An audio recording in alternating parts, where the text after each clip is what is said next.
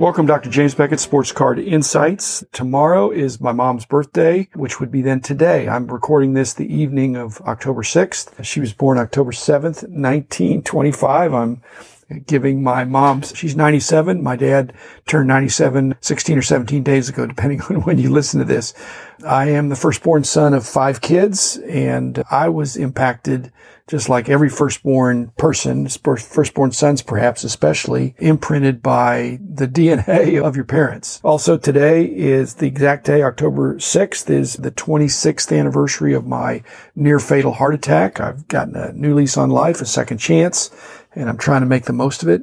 One of the things I notice this is not a sports card insight, but a life insight is that generally you think maybe I'll live as long as my parents. That's not a good thing if your parents die young, but if your parents are going pretty well into their 90s, that perhaps bodes well for you in terms of your heredity. So I wish that for everybody. It's been a great blessing to have my mom and dad around these extended years. Thanks sponsors, Topps Panini Upper Deck, Heritage Auctions, Huggins and Scott Auctions, Mike Stadium Sports Cards, Burbank Sports Cards, COMC.com, Beckett Media, Beckett Grading, Beckett Authentication, all those Beckett titles that came from my parents. I didn't have a choice of who I was going to be born to, and it was Jim and Jane. Greatly blessed to have parents of high integrity, great work ethic, and uh, they poured into me in terms of character and all of those things. Again, very blessed to have them. I hope I have them for a few years longer. I don't know when you're 97, quality of life is they've already got the quantity. So I'm hoping this last season of their life would be good quality and I want to do my part. Going out to dinner,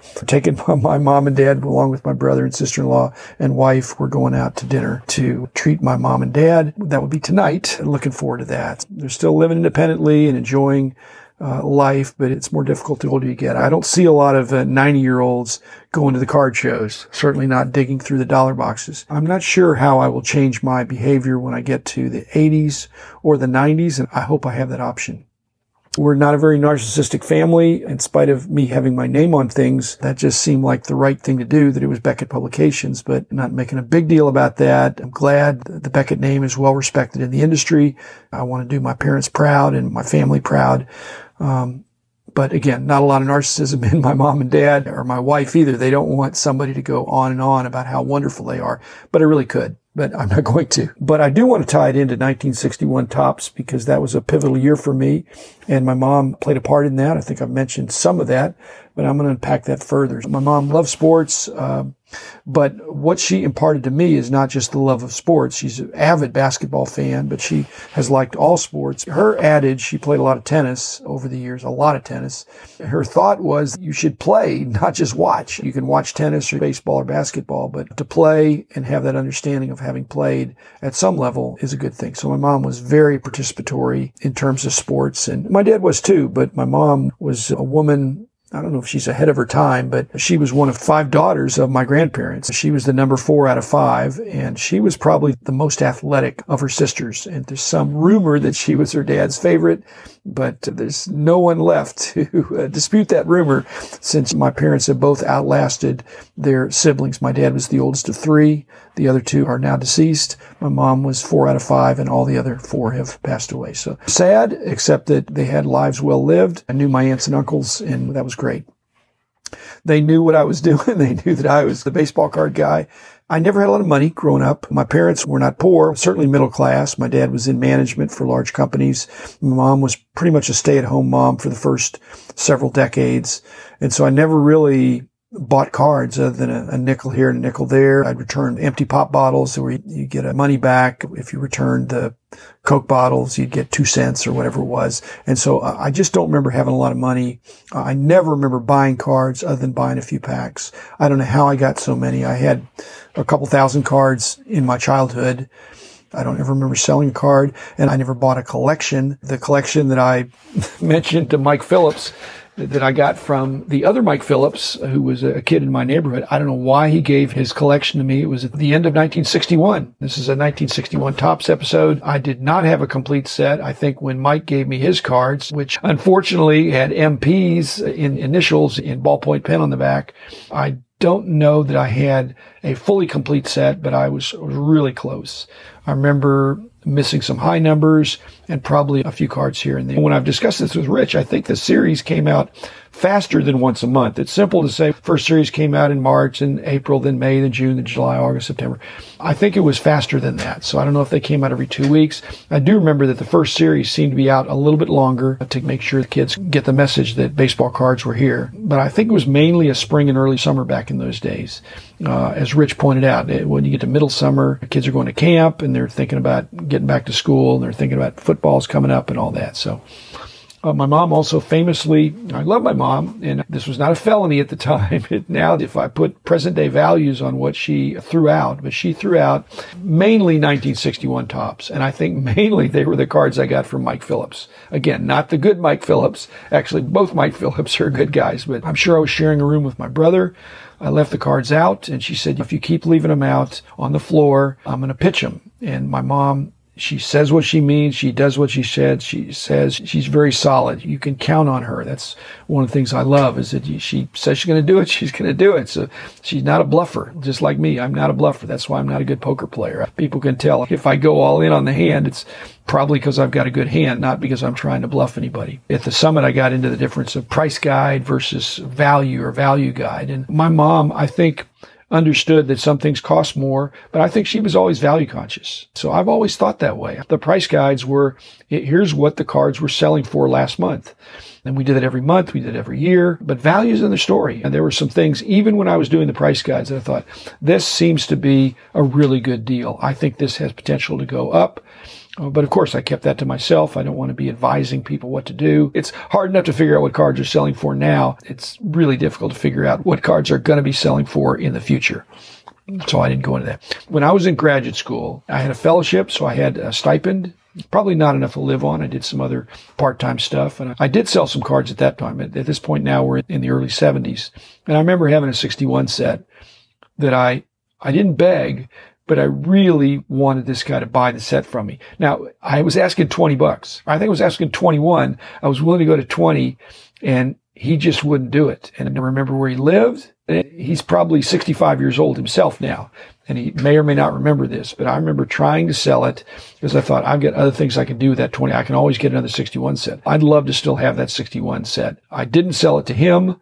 I'm not going to mention his name, but it's amazing how you remember the names of people that are at various uh, intersections of your life. But he didn't buy it and that's okay. And Rich has pointed this out that Bill Mazeroski and Bill Skowron both were tougher to find in my neighborhood. And now we find out, which again was no big surprise to me, that those were shorter prints in that fifth series, I think, that were tougher. Mazeroski, obviously, I was in the Pittsburgh area. I was in Wheeling, West Virginia. It was 50 miles away from Pittsburgh. I had been a Pirate fan from before. So if Mazeroski's tough to find, you're thinking, well, maybe it's just because he's a Pirate. Bill Skowron, first baseman for the Yankees. You think, well, the Yankees were in the World Series in 1960. So in 61, yeah, maybe that's part of it too. But no, they were just legitimately tougher. At the summit, there was some discussion about transparency, and transparency is not a bad thing, but honesty is more important than transparency. My mom was very honest and she was very perceptive.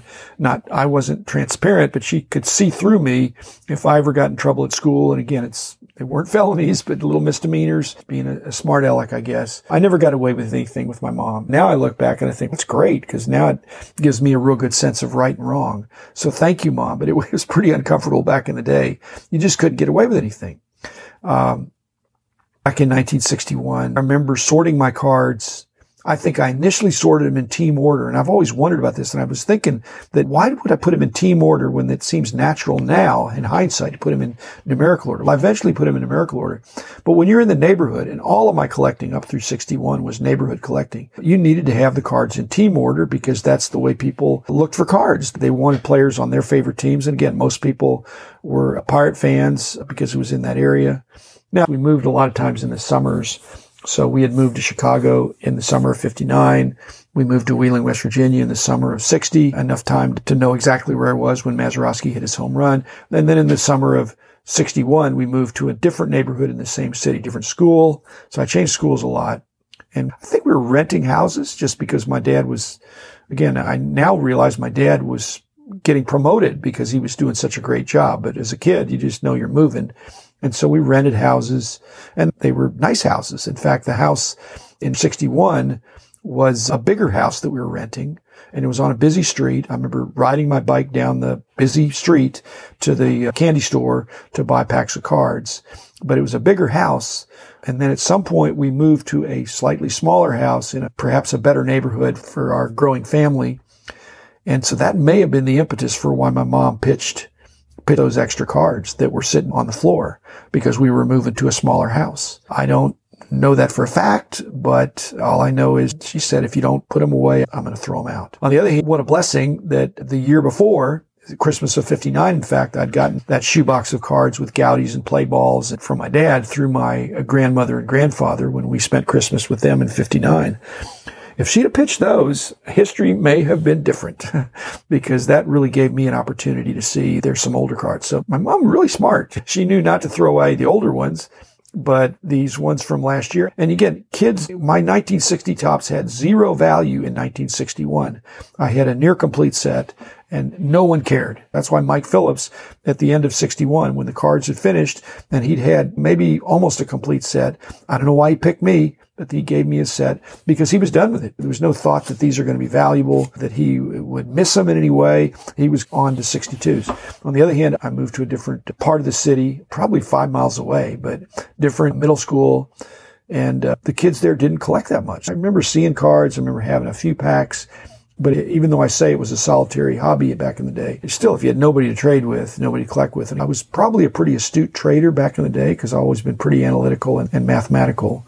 I won't say I went completely dormant. I was aware of cards. I remember as the years went by, I'd see the cards. I'd have a few maybe, but I just wasn't into it. Again, nobody my age was collecting. If I had one collecting buddy, I probably would have hung in there. My brother was four years younger than me, so he had some.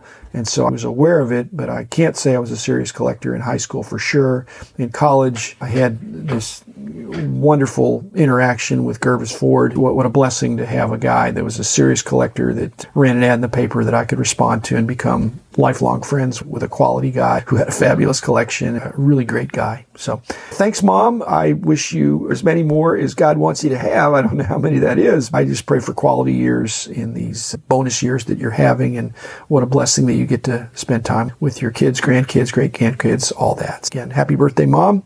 And I will uh, be back with another episode Monday. So thanks again.